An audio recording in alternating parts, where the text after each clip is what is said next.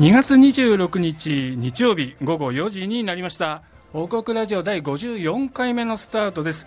毎月第2金曜日の夜に放送している報告ラジオですが本日は特別番組として吹奏楽スペシャルをお届けします。本日のパーソナリティは新小山です。そして皆さんこんにちは。元鈴木です。はいこの番組は FM85.4 メガヘルツ東京854久留米らから生放送でお送りしています。メッセージやリクエストはメールアドレス854アットマーク東京 854.com までお願いします。スマホアプリでお聞きの方は簡単にメッセージを送る機能がありますのでえご利用ください。またこの番組は YouTube で同時配信しています。スタジオの様子を見ながら聞くことができます。さらに UD トークを使って字幕もつけています。詳しくはホクホクラジオ Facebook ページまたはホクホクラジオお YouTube チャンネルをご覧ください。はい報告ラジオ特別番組吹奏楽スペシャルですが、えー、元さんとこうやるっていうのは初めてかね、そうですね。ねえなんかドキドキしますね。対マンは初めてですね。ねはいよろしくお願いします。いつもねタカさんがやっているこのパート、はい。ほんの10分前に元さんにお願いしたのでね、はいはい。えーなかなか準備不足だったんですが申し訳ないですね。いやいやちょっと準備不足否めないですけど今日はこの2人で、えー担当しますのでよろしくお願いします。よろしくお願いします。いやそろそろね花粉がこう飛び始めて私もね目が痒くなってきたりしてるんですけどはい。元さんどうですか花粉症は？私はあのそんなに大したことないんですけどもおいいですね。家族が結構ひどくてあですね。本当に？今日も奥さんとか子供とか？そうですね。あらららら。今日もあのベランダで布団あの干してたら、うんうんうん。えらい怒られましてもう出てけみたいな感じで。この時期布団干すのもねはい。ダメだよね。今日も風が強いからさ本当花粉が飛んでるなって感じがするんですけど天気もいいし。はい。気持ちのいい天気ですね。気持ちがいいんですが花粉さえなければっていうなるほど感じなんだよな早くもう少しね季節が進んでほしいんですがもうしばらく、はい。えー辛抱ということでしょうか。ね。はいでは本日のラインナップご紹介しましょう。本日は吹奏楽スペシャルということで3月5日日曜日にルネ小平で開催されるタマホクミュージックフェスティバルの話題を中心にお届けをいたします。お。吹奏楽一色の1時間お楽しみに。お願いします。では最初のコーナー行ってみましょう。報告ゲストコーナー。ということで、えー早速本日のゲストをご紹介しましょう、えーワイルドストロベリーブラスの佐藤大輔さんとノーザンシックスビッグバンドの井上拓さんです。佐藤さん井上さんよろしくお願いします。お願いします。いや実はね井上さんはこの「ほくほくラジオ」第1回目のゲストということでいやもう3年前の2月の放送に出ていただいたのでいやもうお久しぶりですけれども井上さん。久しぶりです。はい。いやありがとうございますねちょうどコロナがこう大騒ぎになる前だったんですよね。あの時もこの「タマホクミュージックフェスティバルの」えー告知を兼ねて出演いただいたんですけれどもあの年は中止になってしまったんですよね。そうですね。うん。はい。あれから3年。いやその間の、ね、活動などもたっぷりお聞きしたいと思います。一方、えーワイルドストロベリーブラスの佐藤さんは、えーまあ、ラジオ出演初めてということでね。はい。緊張してますか、緊張してます。いえいえ。まあ緊張感ありながらありながらはい。えー楽しく1時間いきたいと思います。よろしくお願いします。本日は、えーこの2つの、えー楽団からお招きをしているのでまずはこの前半戦、えー楽団のね、えーいろいろな特徴とかをお聞きしていきたいと思いますがまずノーザンシックスビッグバンド、まあ、3年前にもお聞きしたと思うんですけれどもこのバンドいつ頃からこう活動されているバンドですかね、えーとですね、バンドの設立は1999年ですから、もう20年超えたんですね。もでう老舗ですね。老舗ですね、ええ。ただですね、はいはい。なんか自然発生的にバンドを作ったわけではなくて、うんうんうん、なんかきっかけが、えーそうですね、はい。この、まあ、北玉五市で、はい。まあ、昔は西東京市が田無とかで分かれてましたんで、まあうん。六六市市ですよね。かね、えはい、広域行政権の、まあ、事業。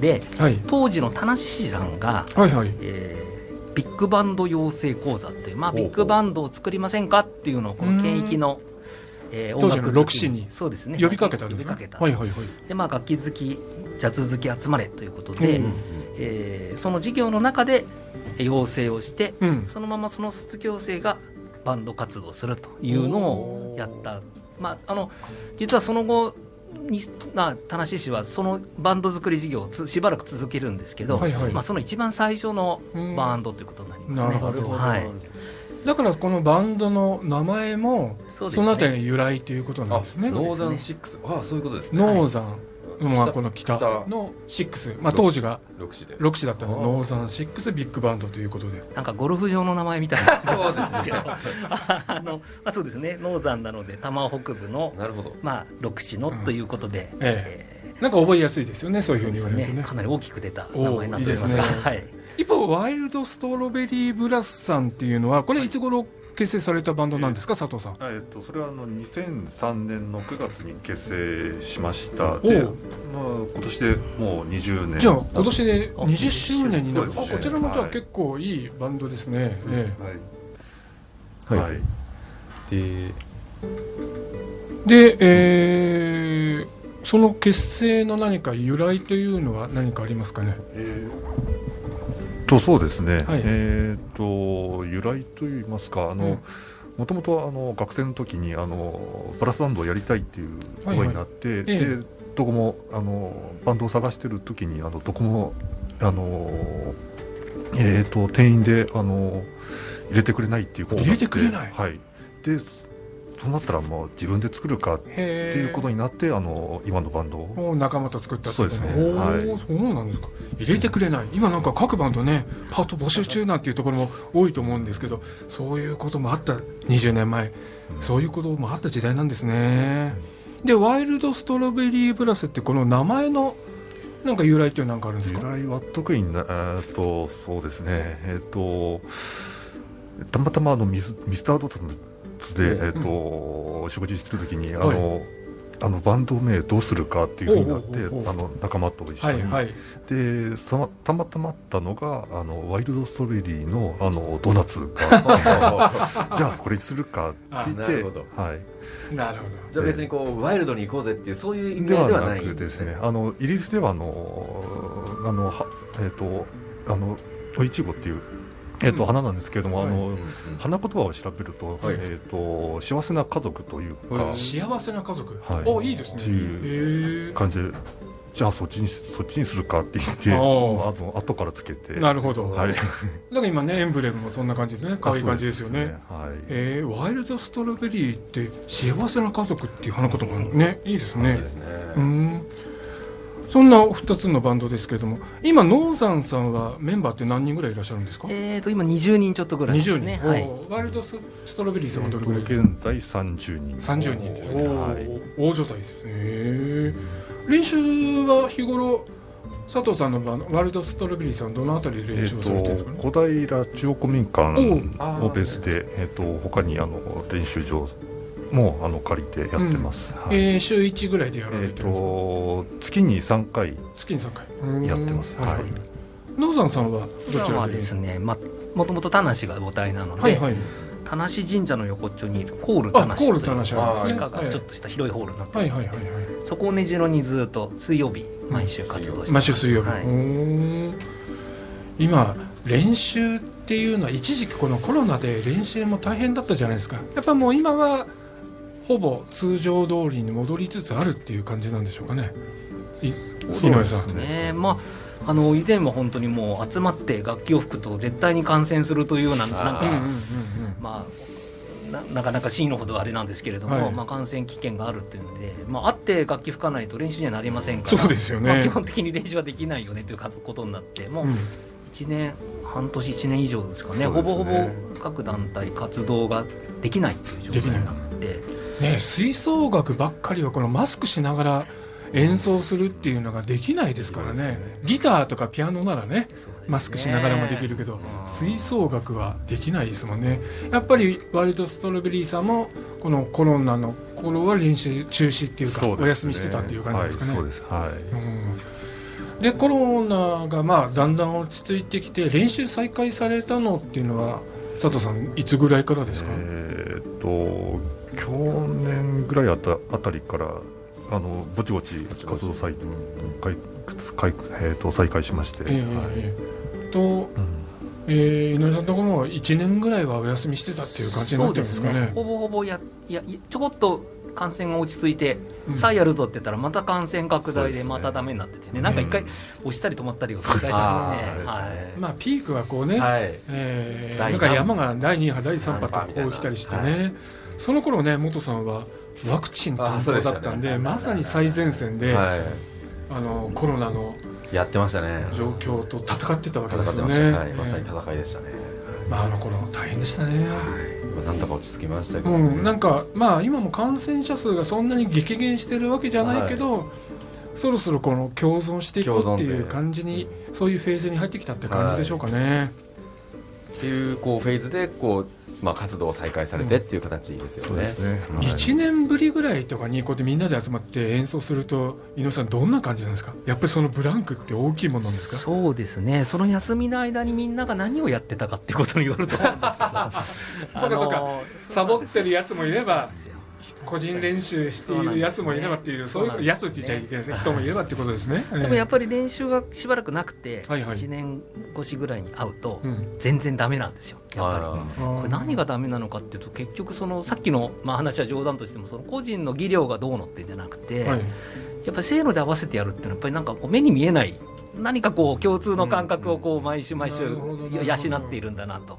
だからそれやめちゃうといやいつも同じメンバーなんですよ。別に顔が変わったわけでも人が変わったわけでもないんだけどでいつもやってる曲をやってるんだけどなぜかはないんですよね。やっぱそういうあうんの呼吸みたいのがなんかあるんですかね。ね。まあなんかそのテクニックとか個人の技術っていうよりも多分アマチュアなので、まあ、その人とやる音楽がやれないと、うん。その人とやる音楽の形ができなくなっちゃうっていうのが、い。しばらくやらないと本当によくわかりました。ははい。あ佐藤さんもそのあたり感じられましたか？そうですね、うん、やっぱりあの合わないと合わないですよねうんうん。うん。全然あの合奏も違ってくりますし。なるほど、はうん。まあ、それはな僕はバレーボールぐらいしかやってないんですけどバレーボールでも練習してないとそのトスの上がるタイミングみたいな呼吸みたいなのがねこう合わなかったりするので、なんでしょうね。やっぱり一人一人の技量だけじゃない。一緒にやる何か不思議な力っていうのがこうあるんでしょうかね。もう人と人とのみたいなところですようね。んねだから簡単にこうね、セッションやってって言ったってそう簡単にできるもんじゃないんですよね。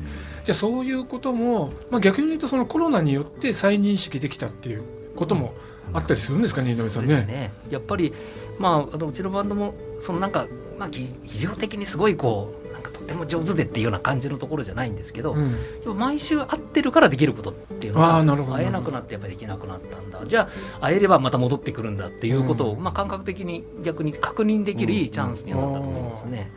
はい。一つ練習再開してこう1年ぐらい経って佐藤さんのそのあたりやっぱりその感覚っていうのは戻ってきたなっていう感じありますかね？だいぶ持ってきましたね、うん。はい、でまあもう本当、えっと、あの同じバンドかっていうくらい違ってましたからね、やっぱりそんなにもう愕然とするぐらい、そうそうですね。やっぱ前の感覚がすぐには戻らないっていう感じじゃないですか？そうね。はい。やっぱ面白いもんですね。やっぱプロでもね、やっぱりああやってリハーサル重ねて重ねて音をこう合わせていくっていうふうに聞きますけれども、まさにそういう日頃のつながりっていうか、関係性っていうのが音に現れるっていうことなんですね。いや、これも元さん聞いてみないと分かんないね。わかんないですね。ただでも一方でどどうですか？こう一度壊れてしまったからこそこう新しいものを作り上げていくっていうような感じもやっぱり楽しみもやっぱりあるったりするんですか？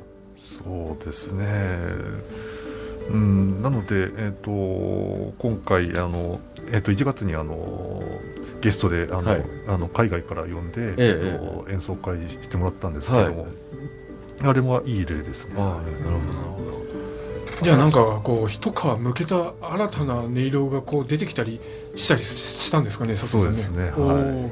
ノーザンさんもそんなそうですね。あれがあります？はい。まあ、まだあのなかなか結果が出てないんですけど。あの、まあ、でもやっぱり変わりましたよね。なんか変わったんですよね、はい。それがいいようにねなんかこう殻を破って新しい、あの魅力にこうつながっていくといいですね、でも本当休んでる時って皆さんねそういうなんでしょうね悶々としたっていうかこううっせきしたものがあったと思うんでこの練習再開でね喜び爆発してこの音楽やる楽しさっていうのがまたさらに増したっていうところは井上さんあるんじゃないでしょうかね。ありますねやっぱりね、まあ、場所があってお客さんがいてっていうのがやっぱりアマチュアでも楽しく音楽やる上ではどうしても避けられやっぱり覚べからざるものなので、えまあ、これがあるってのはありがたいんだなっていうのが分かりますね。改めて。はい。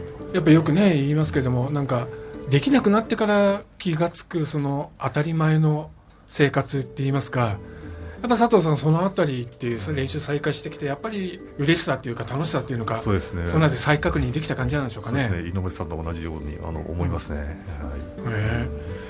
やっぱそうやってまた今今回ねまた後でもご紹介しますけれどもこう演奏会にこうつながっていくっていうところでは聴いてる方にもねその楽しさ伝わってくるかなと思うんですけれどももう少し、えーバンドのね特徴を聞いてみたいと思うんですけれども、はい。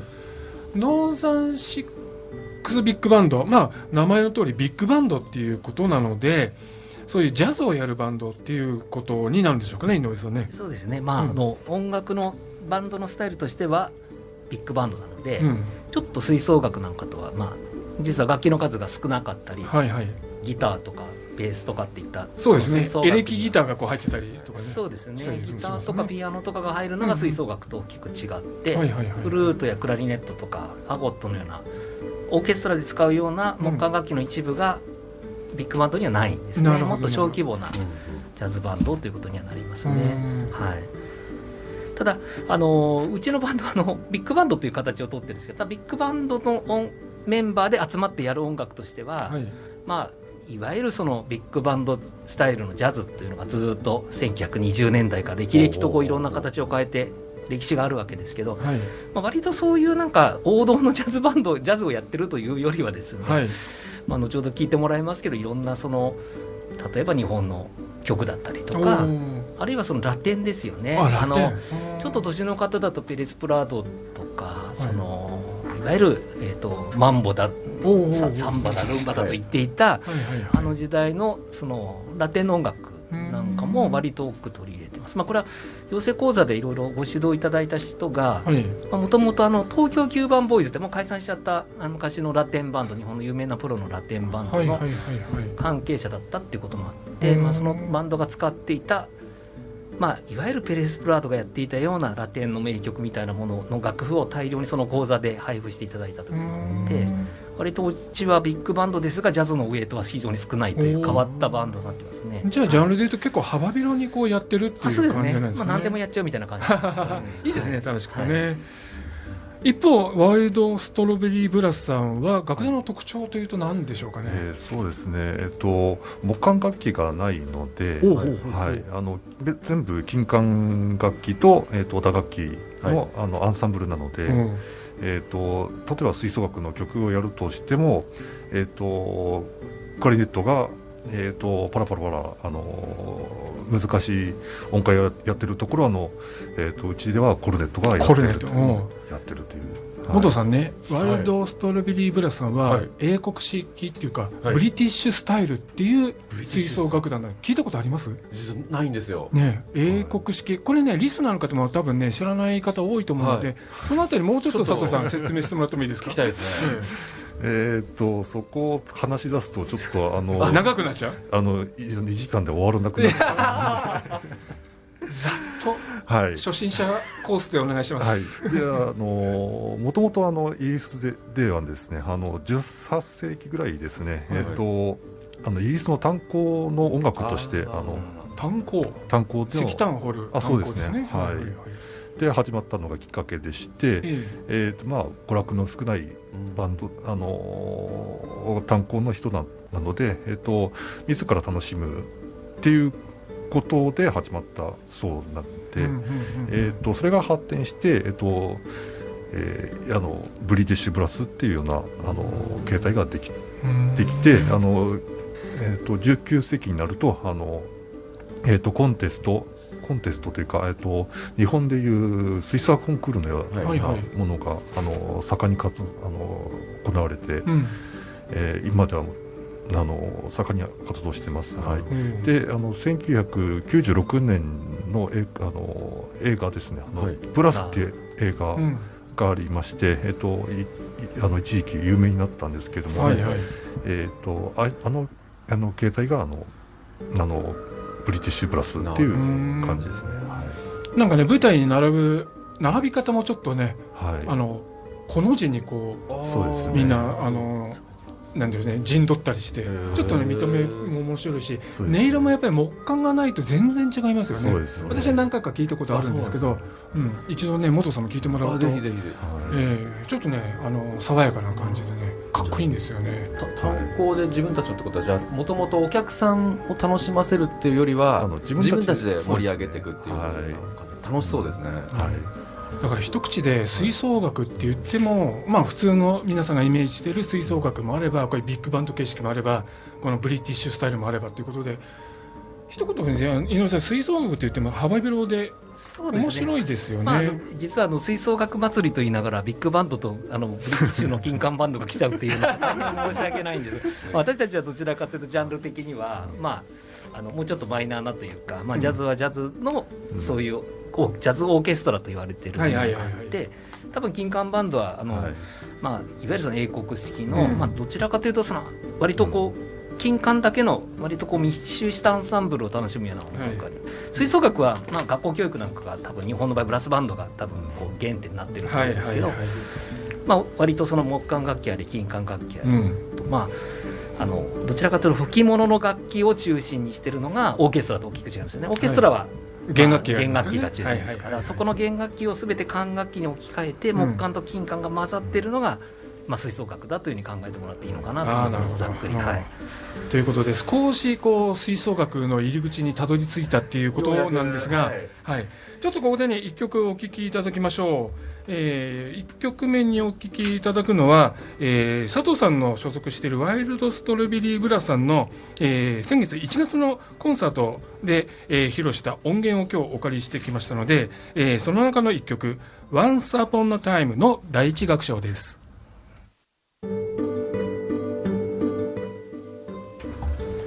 お聞きいただいているのは東京854くるめラほくほくラジオです。本日は吹奏楽スペシャルをお届けしています。引き続きワイルドストロベリーブラスの佐藤さんノーザンシックスビッグバンドの井上さんにお話を伺ってまいります。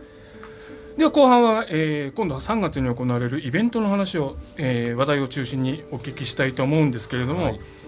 えー、タマホクミュージックスペシャルあスペシャルフェスティバル井上さんこれまずどのようなイベントでしょうかね、はい、えーっとですね、あのまあ地元つまり北多摩のこの北部の今五市ですけども、はい。まあ五市で活動している吹奏楽団、それから私とも実は吹奏楽団ではないんですが、まあビッグバンドとか。はいはい。金管バンドとか、まあ、楽器でつ作っている市民楽団の方々が、うん。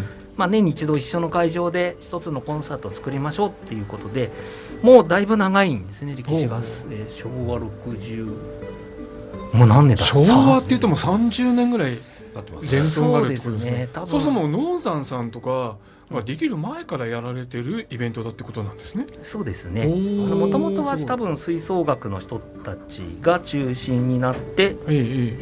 えー吹奏楽メインイベントをやりましょうって言って、まあ、あの始まったのが多分きっかけとああなるほど。はい。私が最初に聞きに行った時は弦楽器なんかも入ってたりもしましたのでね。そうですね、えそれで何年かすると、地元のオーケストラ、ちっちゃなオーケストラがせーので大きな曲やりましょうっていう企画もそこに混ざってきて、しばらくオーケストラと、それからその吹奏楽、まあ、2大、まあ、二大構成団体というか、いう形で、あのーコンサートがずっと続いてきた経緯がありますね。はい。会長もいくつかこう転々とされていろんなところでやられてたっていう歴史があるんですよね。そうですね、長まあ、もともと最初の始まりは、実はこの今、えー FM のある東久留米市の、はい。今のマロニエホール、まあはいはい昔で言うと、中央公民館なんて言ってましたけど、はい。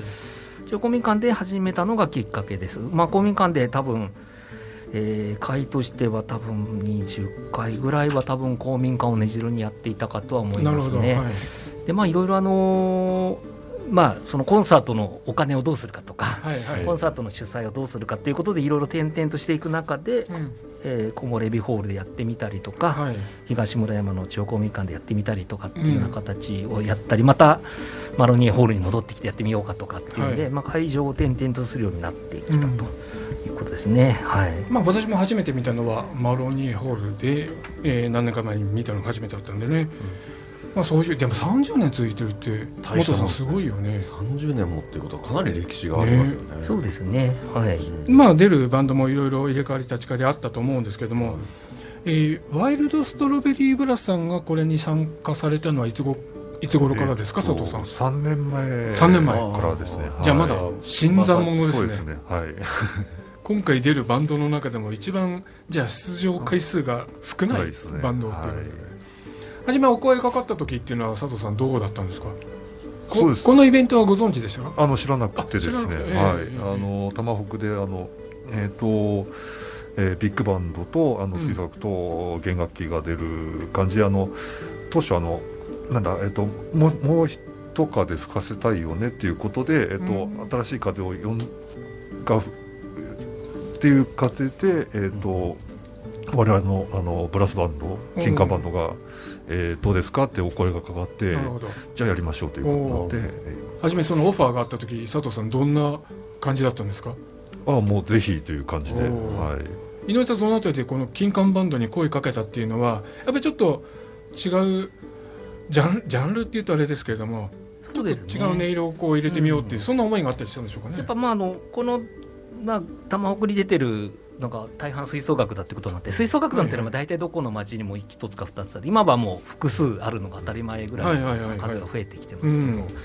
なかなか英国式の、まあ、ビッグバンド、まあ、え英国式のいわゆるブリティッシュスタイルって言われている金管バンド形式のものっていうのはまだなかなかそんなに見ないないですよね。ですね。ええ都内はまあでも多分34になってあるんですかね。都内でもあのた活動してる団体は10団体ぐらいあるのかなっていう。うん多摩地域であるんですか他に？多摩地域で。英国式でやってるとか。そうですね。あのえっ、とし府中にあの TCCB というバンドがあってそれぐらいですかね、おはーじゃああまり耳にすることのないバンド。っていうこともあって井上さんやっぱりちょっとここの仲間にということで声かけたってこともまああるんですかね。やっぱりあのなんか幕の内弁当じゃないですけど、まあ、うん聞く人も、まあ、全部吹奏楽だと飽きちゃうんじゃないかな、いろんな音楽聴いてもらいたいよねっていうのはこれはまあ随分昔からコンセプトであるので、え。あのまあ本当に来てもらって、まあ、新しい風が吹いてるなって感じがします。え山本さん、はい。本当ね行ってみてだからその音色の違いを一日でいろいろ見られるので比とっても面較したいですね。白いんですよね。そうそうそううん。佐藤さんあのちょっとお伺いしたいんですけどやっぱりはいルネ小平大ホールってでかいところだと思うので、緊張もあるけども、やっぱりこう楽しみもやっぱりありますよね。そうですね。あの普段はあのルネの中ホール使ってるので、ははい。あの大ホールってなるとあの途端に緊張が 佐藤さんどうですか？やっぱりはい。大ホールと中ホールって響きも違うもの違いですかね違うんですね。はい。大ホールの方があの残然響きます。はい。よくね私も演者さんから聞くと大ホールでやるとなんか一段階上手くなったように自分の音が聞こえるなんてなんか聞いたことあるんですけどい井上さんどうですかそのあたり。ですね。あの音が持ってかれるような感覚っていうんですかね。バーンとバンドが出した音がうん。シュッとお客さんの方にこう持ってかれちゃうような感覚っていうのもありますね。やっぱ全然そういう肌感が違うんですね。僕なんかそのあたりはね全然私も演奏者じゃないんで分かんないんですけど聞いてる側だけなのでね。聞く側として楽しみにしたいですね、で、えー、と今回いくつかあの他にもバンド出ていただけるんですけどちょっと井上さん他のバンドも紹介してもらってもい。いですかね,、ええ。ーとまああのえワイルドストロベリーさんやりそれからまあここの地元東久留米市民吹奏楽団。ここはまあ,、あの実は私ももともとこのバンドにからこのタマホークミュージックフェスティバルに関わるようになったので、元の出身団体なんですけど、はい。まあ、ここも市内でしょ、まあ、もう30年40年長く活動している吹奏楽団になります、はい。それから東京ウエストウィンドオーケストラこれはあの、えー東京ウエストと書いてあるので、はい。えー東京の西ですから西東京市。ああなるほど。えー根城としている吹奏楽団です。もともと法屋止水と言っていた吹奏楽団。法屋の方を根城にしていた吹奏楽団さんです。ここも長いです。多分この団体の中で一番多分古株になるはずですね。はい。それであの、まあ、今回出ないですけれども、あのー吹奏楽団ウィンドアンサンブル泉っていう小さなあの、ね。吹奏楽団。平和の輪って書くとこそうろですよね。はい。がまあちょっと今回都合でご一緒できないんですが、うん。あのこのフェスティバルに一緒に出ている、まあ、泉の、まあ、母体バンドというんですかね、はい、あのかなり大きなえー編成の吹奏楽団です。それから、えー小平青少年吹奏楽団ですね。ここも多分ですね、えー東久留米を遡ること多分34年ぐらい前だったと思うんですけれども、うん。まあ、あの小平市は本当吹奏楽中学校コンクールバンドで、はい。あちこち全国大会とかに出場して、まあ、あの多分六中の指導の先生尾形先生そう岡田先が生が作られたんですね、はい、作られたっていうふうに伺っています。であの多分あの割とあの青少年という吹奏楽団でなんか青少年しか入っていけないんじゃないかなと思う まあ今は本当にいろんな年齢の方がずっと続けて青少年じゃない人もこの中に入っているとはい。言ってますが、ここもまあ久留米と久留米は少しお兄さん株でそれがもう何何十年30年近く続いているあの長いバンドかなというふうに伺ってます。はい。それぞれねやっぱりバンドによって音色の特徴なんかもあると思うんですけれども佐藤さんは他のバンド今あのこう出演されるバンドの演奏会とか聞かれたことあるんですか？あありますね、はい。例えば小平青少年吹奏楽団さんの音色とかってどんなイメージを持たれてますか？どんなイメージ？どんなバンドの特徴なんですかねあそこは。どんな、えー吹奏楽あんまり聞かないんですけどもまあ あのいいサウンドがしてるなっていう気はしてて、はい、ええうん、東久留米市民吹奏楽団さんは、まあ、井上さん出身母体ということですけども、こちらの特徴って何かありますかね？もう私が出てから巨大化するわするわでですね。メンバー多いですよね。ね。私もあの演奏会見に行ったことあるんですけど、い、はい。やこんなにいるんだっていうぐらいうん舞台に乗ってたイメージがあるんですけど、そうですね。さっきの話じゃないんですけど、ここにいる人たちがどういう人たちかによって音っていうのはガラッと変わっちゃうのでなるほど、まあ、実は毎回ステージのお手伝いあのたまにこうお邪魔してステージのマネージャーとかをさらせていただいてるんですが、えええもうあの以前はですね私がいた頃なんてのはもう本当にいろんなタイプの人が入っていていろ、まあ、割と雑然とした吹奏楽団だったんですけど今はもうかなり重厚感のあるサウンドというか。えー、とかなり大大掛かり大仕掛けの曲を割と熱心に取り組むようになってきてますね。えああそんなイメージ私も。なんか対策にこう、チャレンジするようなそうですね。イメージありますね。はい。まあ、ウエストさんももともと多分まあこれも割と面と向かってじっくりなかなか聞く機会がないんですけど、まあ、うん。この玉北ぐらい横でステージでこう聞かせてもらうぐらいなんですけど、まあ、以前は本当にオケの曲とかですね、割とどちらかとそちらに傾いたような感じのところにこだわりがあったんですが、まあ、今またあの指導者の方も少しずつあのメンバーの方も変わって、割といろんな曲に取り組んでいるなという感じです。まあ、人数が多いとできる曲も増えてくきたりするんでしょうかね。そうですはい。でまあ逆にあのこれなんか面白い話なんですけどその、はい。吹奏楽を熱心にやっ楽器を吹くのがまあその学校の中ですごく盛んだった時期。私今50ちょっと過ぎなんですけど、はい。この年代は嫌になるほどいるんですよね楽器を吹いてる人が。で 嫌になるほどまあ、まあ大体どこの吹奏楽団のこの辺が固まっていてああーのトグロを巻いているというような状態。で今はだんだん少しずつ、まあ、子どもの数も減ってきたこともあって、はい。以前ほどこう大きな例えば高校の吹奏楽部とかうん。中学の吹奏楽部でなかなか大きな編成がしづらくなってるというのが片方でなんとなく耳にすることが多くて、まあ、以前だともう高校のブラブスでも70人ぐらいでドッカーンとどでっかいホールでコンサート普通にやってますとか、もう教室で石を投げれば吹奏楽部に当たるっていうぐらいうじゃうじゃいたなっていうのよくいろんな話聞くんですけど、うん。今少しずつちょっと人数が減っているので、はい。みんなそれぞれ市民楽団さんあの割と高齢化が進んでいるというか まあ私どもそうですけど割とこう高い年齢の人で楽器を続けている人が割と中心になっているのかななんて思いますね。はい。いやそういうねいろんな特徴あるバンドがこう一堂に会するわけですけれども今年の演奏会ですけれどもワイルドストロベリーブラスさんは今年の演奏はどんな感じを予定されてるんですか？はいえっ、とまあ耳耳なじみのいい曲ということで「あのハリー・ポッター」とかあハリー・ポッター、はい、をやる予定ですね、はい、なんか意気込みみたいなのあるんですか？まあこの前定期演奏会終わったばっかりだから 練習も大変だと思うんですけどそうですね。どうですかね？で1月終わってあもうすぐあの玉吹だっていう風になって、ええ。まあ急あの急遽やってるんで、はい、うーんと意気込みですか、はい とりあえず失敗しないように。でもあれですよね。あのお客さんも大事ですけどやっぱまずやっぱりこの発祥から言うと自分たちが楽しむっていうところがやっぱりこう、はい。土台でありますよね。大事ですね、はい。うん。うんノーザンさんは今年の演奏会にかける意気込みっていうか何かありますかね？特徴といいますか、あのーまあ、やっぱりコロナが終わってやっと去年やっと誤差コンサートが久しぶりにできました、ええええええ。でまあ、今ちょうどたいろんな意味で立て直しをしている最中なので、うん。まあ、もう一回ちょっとこうベーシックなものに戻った演奏なのかなということとうん。あとさっきの佐藤さんじゃないですけど、まあ、あの玉岡は割といろんなジャンル聴いてもらいたいっていう目的でやってるのではい。割と耳なじみのいい曲をやります。今回はもうあんまり細かい曲をいっぱいやらないで、はい。えー実は、えー、とプログラムはもう2曲だけっていうお2曲？で。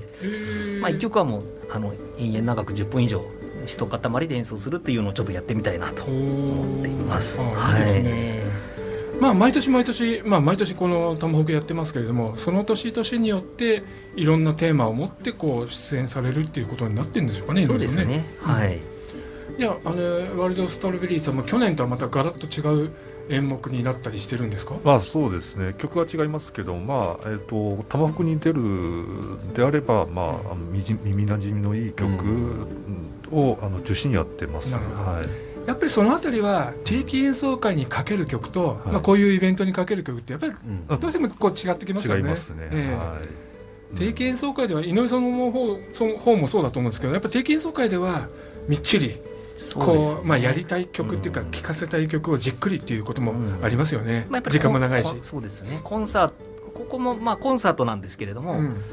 どちらかというとコンサート系の曲というよりは一つのイベントとしてどう聴いてもらうか、はい。他のメンバーが他のメンバーと他の団団体がいる中でどういうふうに特徴を出すかっていうような話はやっぱり大事かなというふうに思いますね。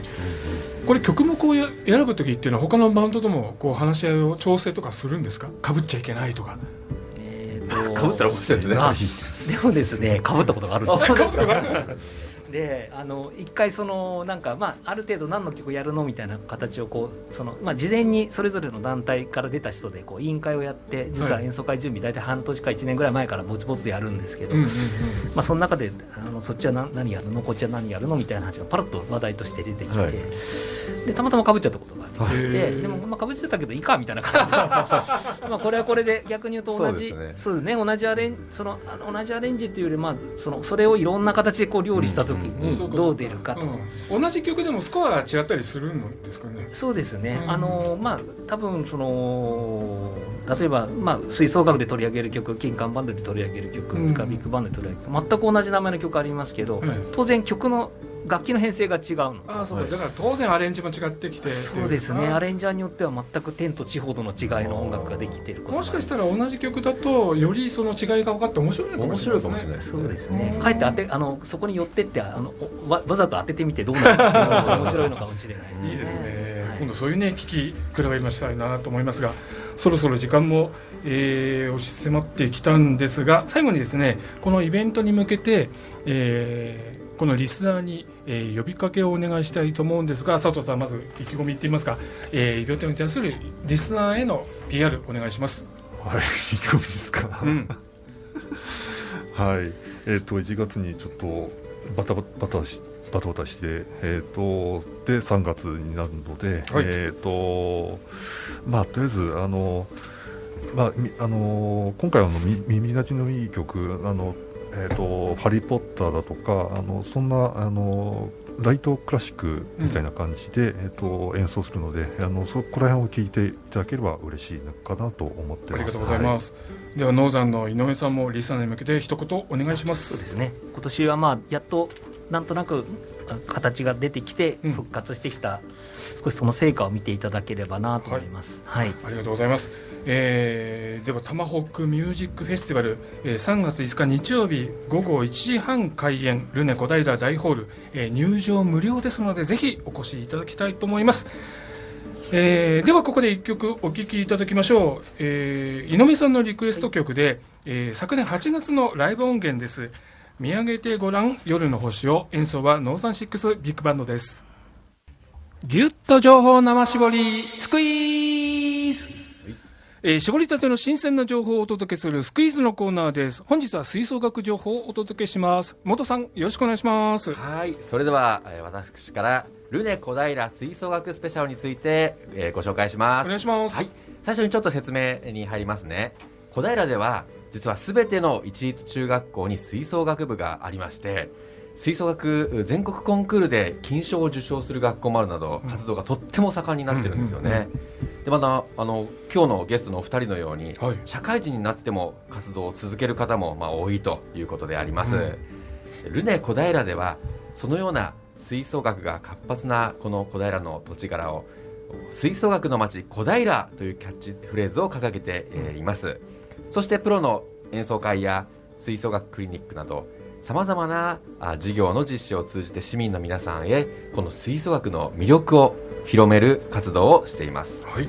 そのお事業の目玉の一つが、うん。えー来月3月下旬に行われるルネ小平吹奏楽フェスティバル定期演奏会になります。はい。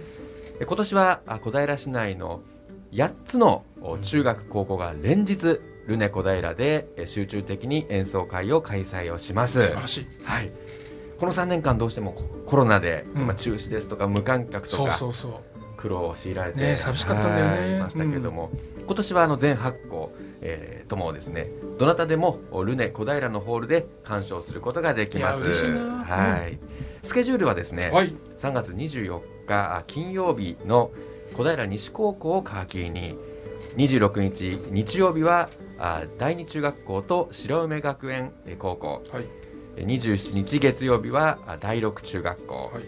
28日火曜日は小平南高校、うん。29日水曜日は第四中学校。30日木曜日は第一中学校。そしてえ最終日となる31日金曜日は第三中学校とそして各校ごとに、えー中学校ということで、各校ごとに特徴ある盛りだくさんのプログラムをお届けいたします、はいはい、いずれの演奏会も入場無料となっていますありがたいはい。各校の日程などは、詳しくはルネ小平のホームページをご覧ください。あの、お小平の中学、高校生たちの日頃の活動の集大成をぜひ生でご鑑賞いただきたいと思います。はい以上、吹奏楽フェスティバルの情報でした。ありがとうございますありがとうございます。ではここでねメッセージいただいていまありがすとうございます。えまずあけぼののママさんおいつもありがとう吹奏楽の入り口を十分に触れて高尚な気持ちになりました。吹奏楽が身近な存在に思えたのでぜひ聴いてみようと思います。演奏者の気持ちや意気込みが聞けて楽しかったです。ということです。あけぼののママさんありがとうございます。ありがとうございます。えーもう一つラジオネーム下幸さん。お。佐藤さんこんにちは東京マロニエ吹奏楽団にも三女でご参加いただきあ先日の定期演奏会でもスタッフとして大変お世話になりました。ね。え佐藤さんスタッフで行かれてたんですね？そうですね、んはい、MC の皆さんにも佐藤さんの UFO の音色を聞いていただきたいです。近くの音楽仲間がこうして集まれるのって素晴らしいですね。ぜひまた一緒にやりましょうということです。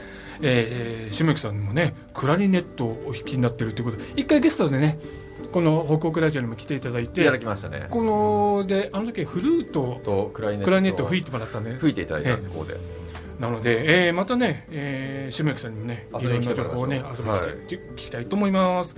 え、以上、ギュッと情報の縛り、スクイーズのコーナーでした。ということで、えー番組もそろそろエンディングに近づいてきますけれども、えー佐藤さん、こういうラジオ出演初めてだったんですけれども、い、かがだったでしょうかね？まあまだまだ緊張します。まだ緊張。もうひとしきり喋ったので、そろそろ緊張感抜けるっていう感じだと思うんですけど、まだまだですか？まだですね、はい。井上さんも大ベテランでね、まあ、緊張がないと思いますけれども。緊張してます、普段はねこうお仕事の話でねこうラジオでね。あの取材受けることもある,、あると思うんですけどもこういう吹奏楽の話だけでこうじっくりっていうのはあまりないですかね。そうですね、まあ、音楽の話でこれだけ長く話すのは初めてですね、はい、吹奏楽だけでも1時間全然持つっていうかまだまだ話し足りないぐらいですよね井上さんね。ですね。いろいろ話題はいくらでもあると思います。ねえ。はい。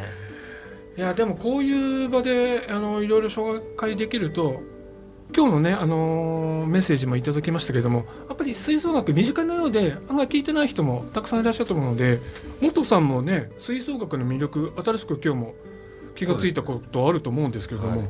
どうしても私こうなんか交渉だとかコンあのコンサート交渉だとかうん。ちょっとこう、ハードル高いイメージがどうしてもついてるんですけども、うんうんうんこうやってこう素顔をこう見てあ行ってみたいなってやっぱ思いますよね。ああそうだよね、はい。やっぱり実際に演奏してる人たちのこう生の声を聞くとはい。なんか気持ちがそっちの方に向いていきそうますよね。ですね、うん。なんかこう自分からこうと遠ざけるんじゃなくてこうむしろ近く感じるというか、はいはい。感じますよね、うん。先ほど聴いていただいた曲なんかもね、楽しいですしね。いいとね。なんかすごく身近に感じますしね、はい。多分ねこう聴き比べられるイベントってなかなかないので面白いと思うんですよね、はい。そして出演されてる人たちが本当にこの地元に住んでいる方々ばっかりなのでそういう人たちが普通にこう舞台に上がってしかもあのルーネン古代の大ホールで、はい。ライトを浴びていやー演奏する方はやっぱりあのステージの上から見る客席って気持ちいいんでしょ井上さん。そうですね、まあ、それでやめられないって人もいますよね。えー佐藤さんやっぱあの客がいっぱい入ってる中の演奏って格別なんですよね。そうですね、えまあそういうことで演者と客でこう一体となって作るコンサートになると思いますので、えー3月5日ぜひルネ小平にお越しいただければなというふうに思います。では、北北ラジオそろそろお別れの時間です。パーソナリティは新高山、えー元鈴木、YouTube、UD トーク配信は慶明、ディレクターは高橋康でお送りしました。次回の放送は3月10日金曜日午後8時から通常時間の放送でございます。お聞き逃しのないように。